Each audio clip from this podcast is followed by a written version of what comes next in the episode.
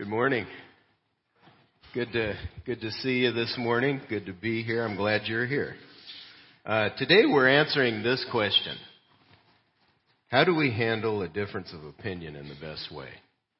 Maybe I prefer one thing, you prefer another, maybe the opposite, and there's a potential clash, or there's a clash. How do we how do we handle the awkward tension that arises as we relate to friends and family members and fellow people in the church body. How, how do we do that?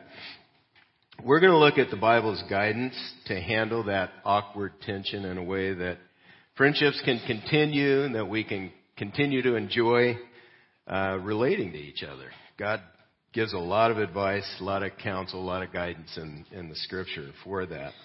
Last week, we looked at important judgment calls, and they were, uh, there's a range of those judgment calls that we make. God, God gave us a brain and He gave us a life, and He gave us some wiggle room in terms of figuring out what it is uh, we should do in different arenas. Uh, today, the focus is more on preferences and opinions. How do we how do we manage those? Um, they may or may not be uh, related to uh, right and wrong. Most of them aren't. But how do we avoid turning minor points into major issues in relationships that potentially come come between us? You, you may have heard the saying, "Don't make a mountain out of a molehill." Here's molehill on one side, mountain on the other. A molehill, you could step on a molehill, molehill, molehill, huh? Molehill. I've mowed over some molehill, mole hills. Um, anyway, you can you could just step on a molehill, but it's going to take 15, 20,000 steps to get up that mountain. So there there there are enough. I think the the the point of that saying is don't make minor issues major matters of fellowship. Don't do that, especially since there are very important truths that bring us together. We, we don't need unnecessary challenges in our relationships because uh, there are many mountains to climb as we relate. All of our preferences and opinions fall along a spectrum of right and wrong. Um, some are clearly wrong, they're just flat out evil, and some are clearly right, but there are others that are more in the middle. It's not, it's not clear one way or the other, and some of them may not even fall on this chart. They're just preferences. They're opinions that we have. Um, we're talking about the decisions in the middle today, where there's not a clear right and wrong. Um, and even those who you know lean toward the good. Um, there, there are varying degrees of impact that these preferences and opinions have on our lives, um, but God leaves it to us to try to figure it out. That's that's what He's given us the responsibility to do. So last week we saw that God shows us how to have the grace to give space. This, this is what God wants. God does. God has the grace to give us space in these matters, so we should as well. The topic for this series is important for the church, particularly. We, we all come from a wide uh, variety of backgrounds. This, this, frankly, makes church fun for me. I, I, I really enjoy the variety of folks that are involved. Um, how, how boring is sameness? I mean, it's, it's kind of boring.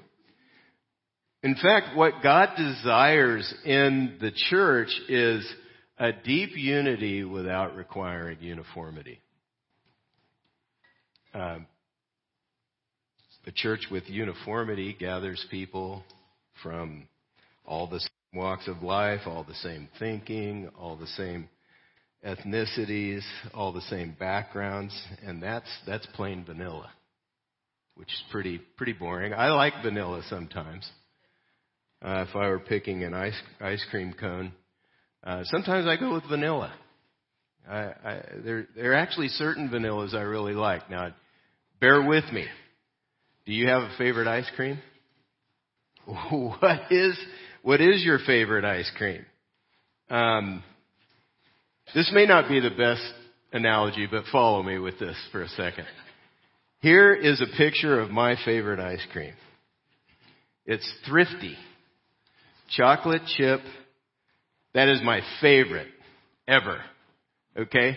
I used to be able to go to this, the, thr- the thrifty drugstore and um, get a scoop for five cents. That tells you how old I am. Five cents. Five cents. A triple would be 15 cents. That's amazing. Now, on top of the chocolate chip is cherry chip, another version of one of my favorites. I really love cherry chip. Um, another uh, winner is this one, and I've only found it in the Southwest. Blue Bell cookies and cream. That is amazing stuff right there.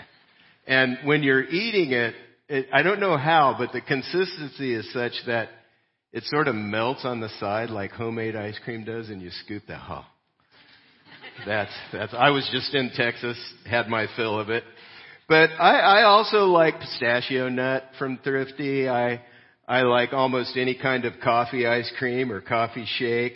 I, I think you get the idea. I, I like variety. I, I really enjoy a variety of ice cream. I could go on and on because I love it. But the point is this God also loves variety. Think about the variety of the people that He has made. And even the people in this room are, are quite a, a variety of folks.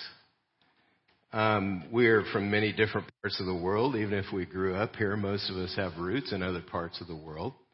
That's the heartbeat of what makes this America. This is just, it's a melting pot. Since God loves variety, here's one of my main points today. Nowhere in the Bible do we see God aiming at uniformity in the church. In fact, the picture the Bible paints of heaven is it's going to be a place with deep unity but colorful variety.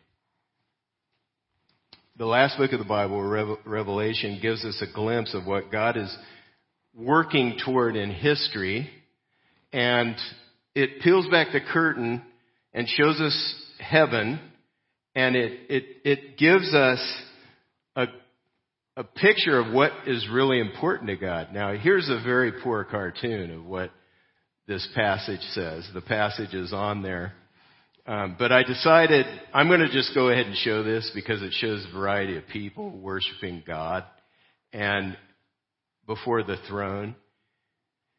And we couldn't really get a picture of that, but try to put yourself in this scene. After this, I looked and there before me was a great multitude that no one could count from every nation, tribe, people, and language, standing before the throne and in front of the Lamb.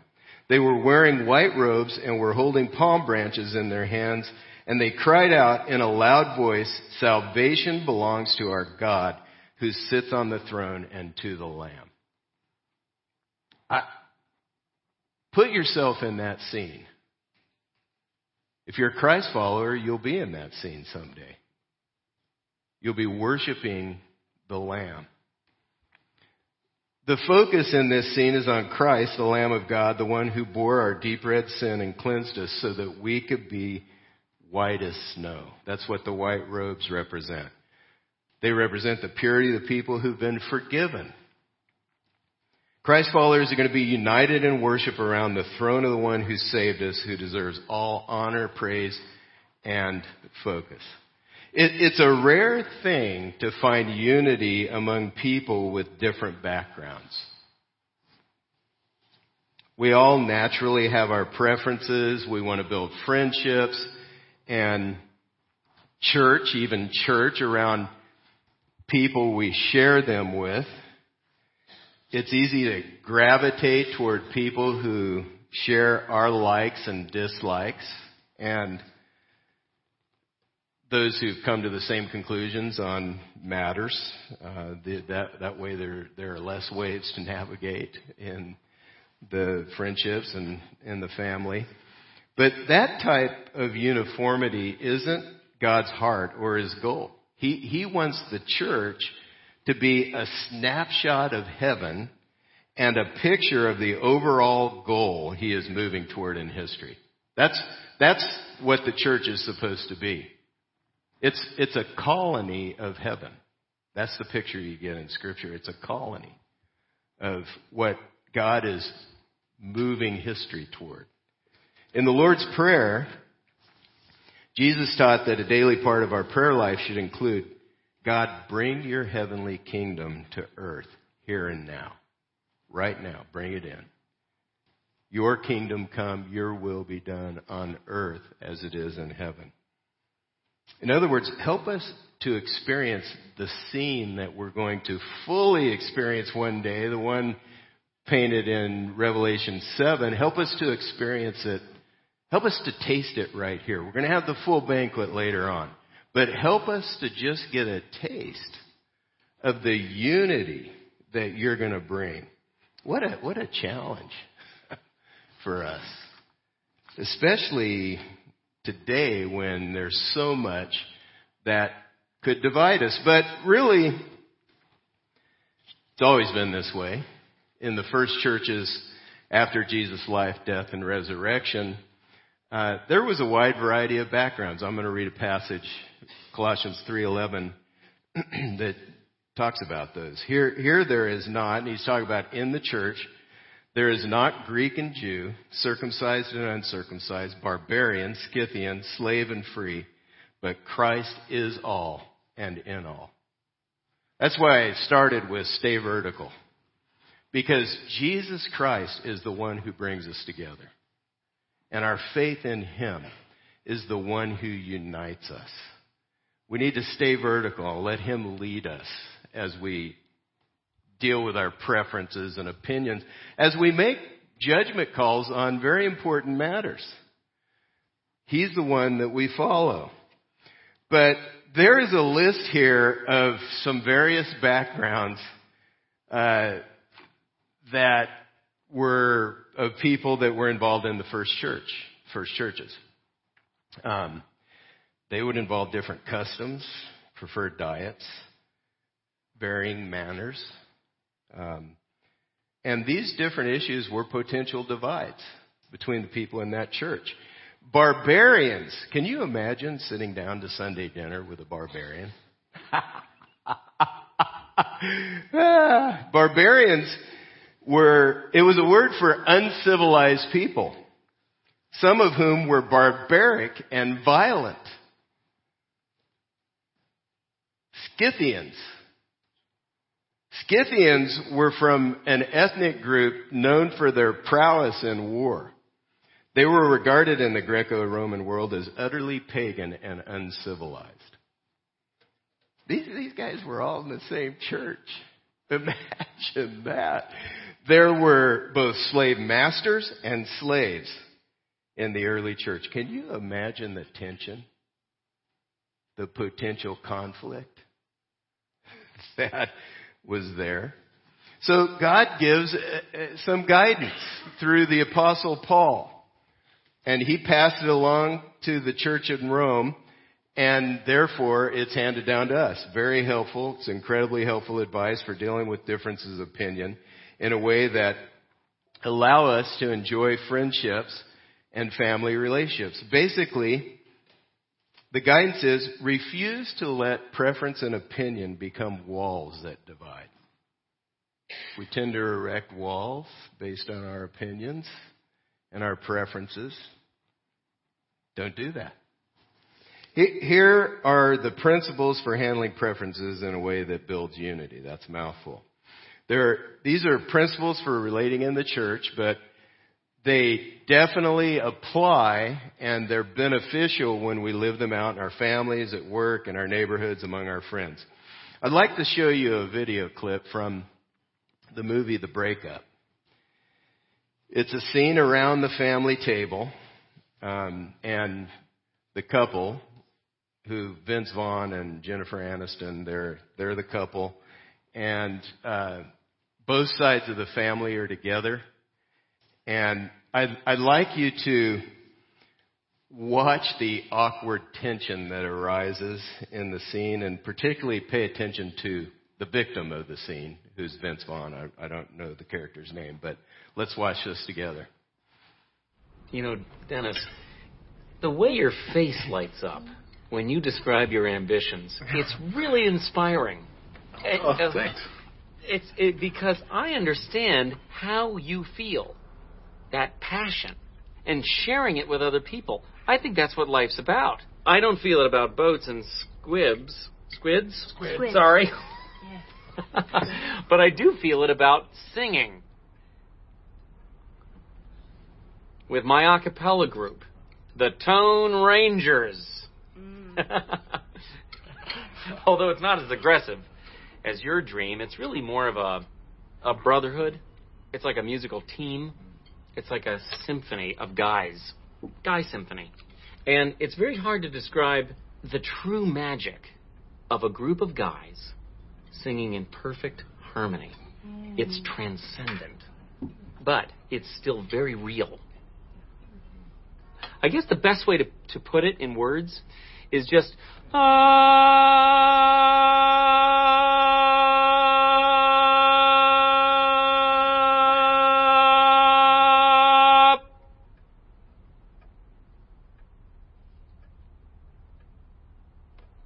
That doesn't do it. That doesn't do it because that's just one person. And what I'm talking about is the pulse of the collective. Oh heck, let me just show you how it's done. Dad, how about a little percussion? Tap tap tapping, tap tap tapping, tap tap tapping, tap tap. And mom, hi hat. Good mom. Excellent. And Gary on the kick drum. Come come on the kick drum. Come come. That's Gary. Come, come with the kick drum. Come. Come, come with the kick drum. Gary. On the kick drum. Come, come. That's Gary on the kick drum. Go. And Gary in the house. Come, come. Come, come with the kick drum. Come, come. I'm just not really the kick drum kind of guy. I'd rather be just a listener and enjoy all the, the banging that he's doing. And you know, the, uh, Gary, that's your prerogative. That's your right to listen. Meantime, I gotta talk to Brooke about something. It's called the bass line. Excuse me.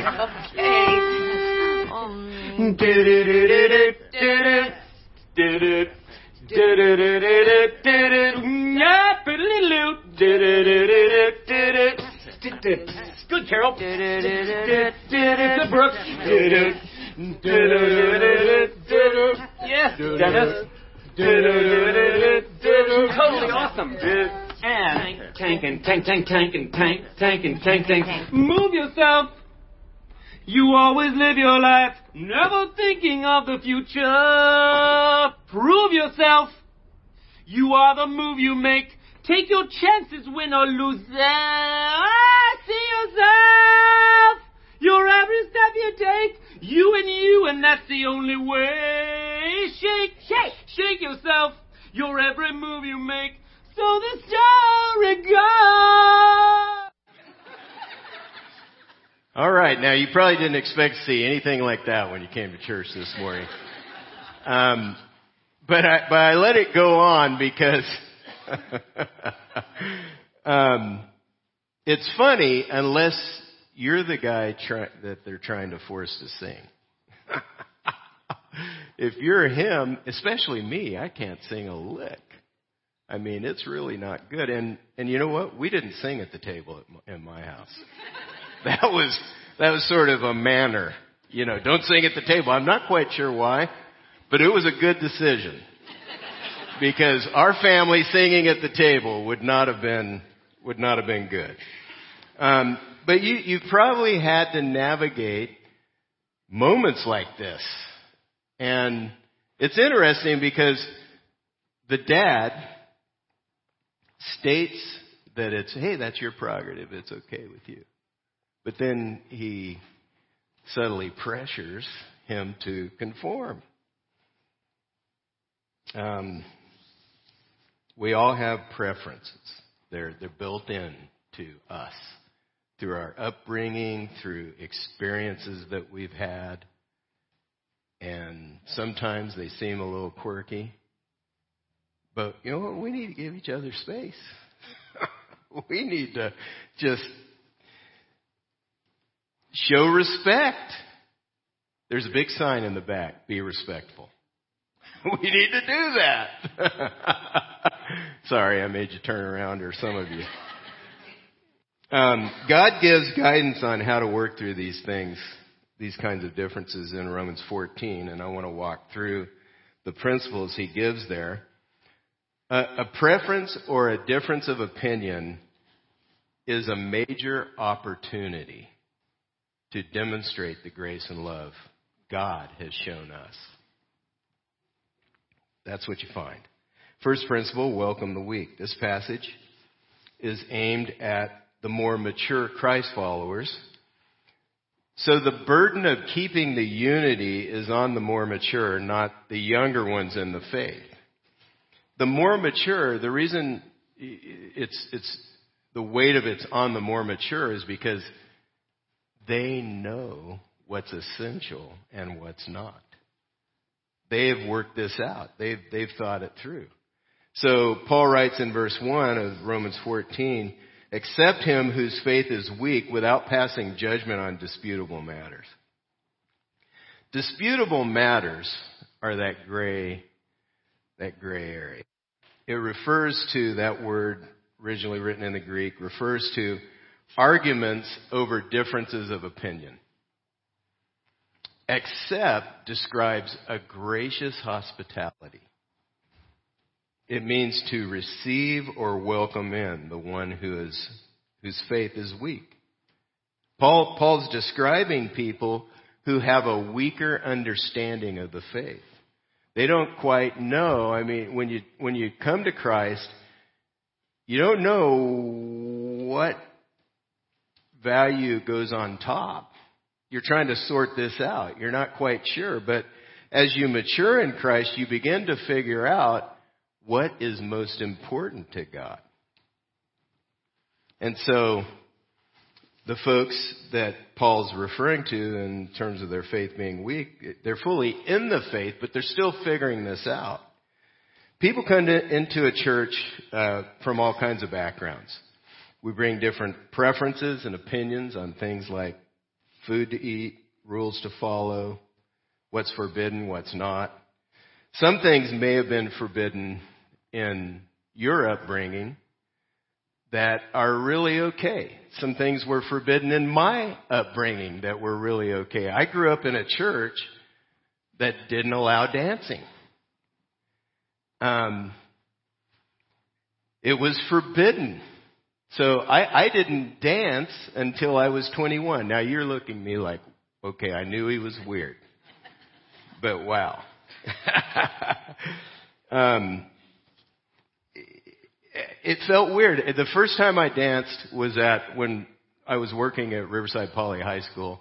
I was chaperoning a dance, and I was about 21 or 22, and it felt so awkward to dance because it was forbidden. And if you looked at me on the dance floor, you might be, there might be cause to judge me for my dancing. Boy, he's a little uptight, isn't he? What's his deal? What's going on? That's, that's what was going on inside. Felt weird to dance, uh, since I was, it was considered wrong growing up, but I got over it. Here's a picture of Cindy and I dancing at our daughter Lindsay's wedding. We were enjoying ourselves. We, I got over it. I've grown in maturity. uh, you might wonder about that if you saw me on the dance floor, but I enjoyed it. Doesn't feel weird anymore. Just looks weird.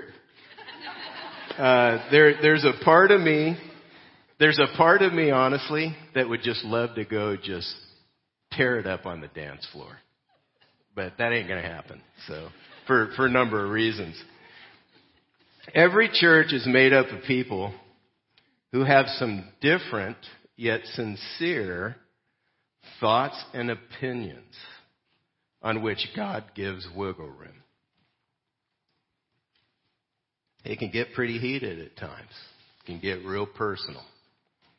But we need to know where to make room and receive people who disagree with us on these disputable gray areas.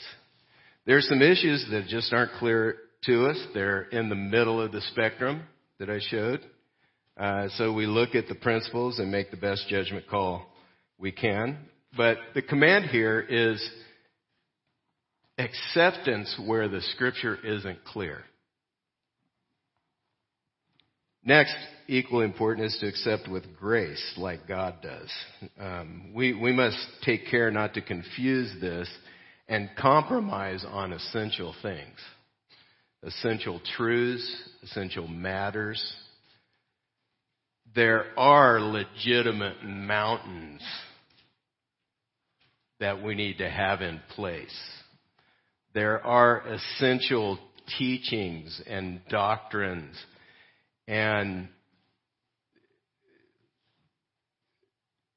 matters of lifestyle that we have to keep in place. There are non-negotiables in the faith. Uh, we have a statement of beliefs that's on our website. Uh, website. The very core essentials are on our website. Uh, we also teach a more complete list in our membership class, uh, Discovering CIV, Class 101. And our goal in all of this is unity in central Christian beliefs, liberty in non-essential beliefs, and love in all of our beliefs. This is what God wants. Romans 14, 2 and 3 say, one man's faith allows him to eat everything, but another man whose faith is weak eats only vegetables. The man who eats everything must not look down on him who does not, and the man who does not eat everything must not condemn the man who does, for God has accepted him. Unity builds as we keep this in mind. If God has accepted them, then who am I to reject them? what's difficult, I think, for so many of us is to really believe that another person can have a valid, opinion um, if it's different than something we sincerely think or prefer. Literally, in these verses, the dividing difference is between meat eaters and vegetarians. Maybe that's an issue you have a strong opinion on. Uh, but there are many other issues like the food we eat that aren't essential, like instruments. Some, some churches don't believe you should allow instruments to be played in the church service. Uh, there are different styles of music that are preferences rock, country, classical, all kinds of folk. Um, Bible translations can be a divisive issue. Whether or not you should go to R rated movies is another one. There's a wide range of opinions and preference on guns, whether you should have them or not, tattoos, political parties. The, the Lord leaves it to us to use our best judgment on these kinds of matters, and we must have the grace to give space. It's not essential. Another principle is to refuse to judge. It, it is sometimes so difficult to hold our tongue with others who hold a different opinion. You saw it on the video. I mean, come on. Why wouldn't you want? There's a subtle pressure to conform. Even if we hold our tongue, we have to fight thoughts of judgment where God gives freedom. Here's Romans 14:4. Who are you to judge someone else's servant? To his own master he stands or falls, and he will stand, for the Lord is able to make him stand. There were many Jewish folks in the early church who held on to dietary laws and restrictions. That, that's why this passage focuses on food. So it, the, the list was Greeks and Jews. So Greeks who really didn't have much dietary restriction and Jewish folks who their upbringing created this sense of foods that were right and wrong to eat. God sent a clear message to the early leaders of the church that all food is clean. It's okay. We're free to eat anything. In God's mind, it's not a major issue if you're a vegetarian or a meat eater, and this is the matter of preference. This is the opinion that Paul was led to speak into here. But we are so tempted toward legalism on these lesser issues. God didn't make any of us the judge of others. He makes us a family. He puts us in a family where our brothers and sisters are from very different backgrounds, uh, younger, older, wide variety of preferences. The Bible is clear that every one of us answers to God. He's our judge. So the next principle is make up your own mind. Romans 14, 5 through 6 says, One man considers one day more sacred than another, another man considers every day alike. Again, this is back to religious practices. Each one should be fully convinced in his own mind. He who regards one day as special does so to the Lord. He who eats meat eats to the Lord. For uh, he gives thanks to God, and he who abstains does so to the Lord and gives thanks to God. The driving motive for all Christ followers in forming an opinion is to please God. I answer to God for my choices and preferences, and so do you. For me, over the years, my preferences and opinions have changed radically. God has rearranged my preferences and opinions. If I would have made a divisive stand early on in my life on matters of opinion, it, it would have been a complete waste because they've changed so much. This is what Paul is saying. Be convinced in your own mind, but be careful not to drive division over these disputable matters.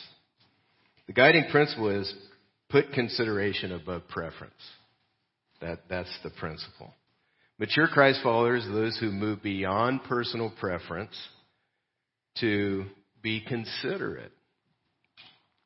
When we try to grip too tightly on our preferences here on this earth, it, it's almost like a form of FOMO, you know, fear of missing out. Maybe the next life's going to be a dud, so I got to get it all right now. That, that's a weaker faith. That's, that's what's being lived out here. As we walk with the Lord, He's going to be growing us toward His goal in history to worship in unity with people from all backgrounds, and that is going to bring Him honor and glory and magnify Him.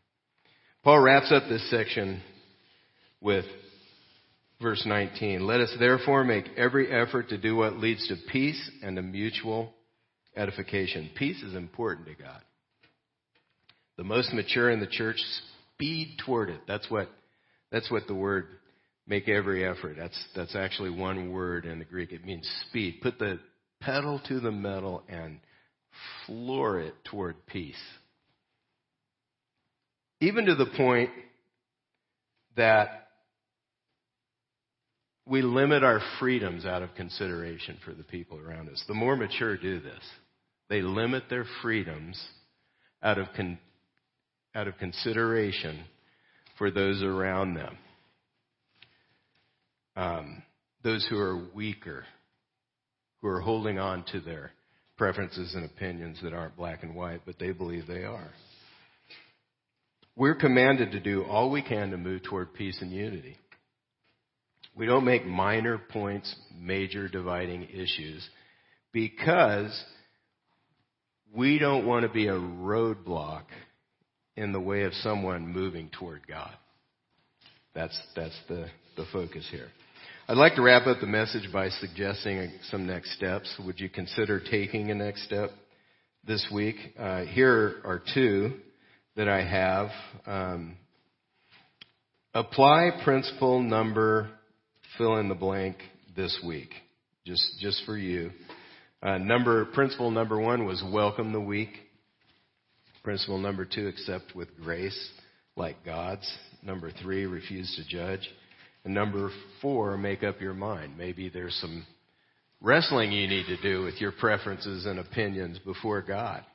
Uh, he's the one you answer to. And then invite um, someone to Easter. There may be somebody on your heart that you'd like to connect with and invite to join us on Easter. And that's certainly something we would encourage. Would you pray with me? Father, we thank you for the truth that you have shown to us in your word and how it really does set us free. Thank you, God, for the power that you give to follow you and to take steps that please you. God, help us to do this this week in the name of Jesus Christ. Amen.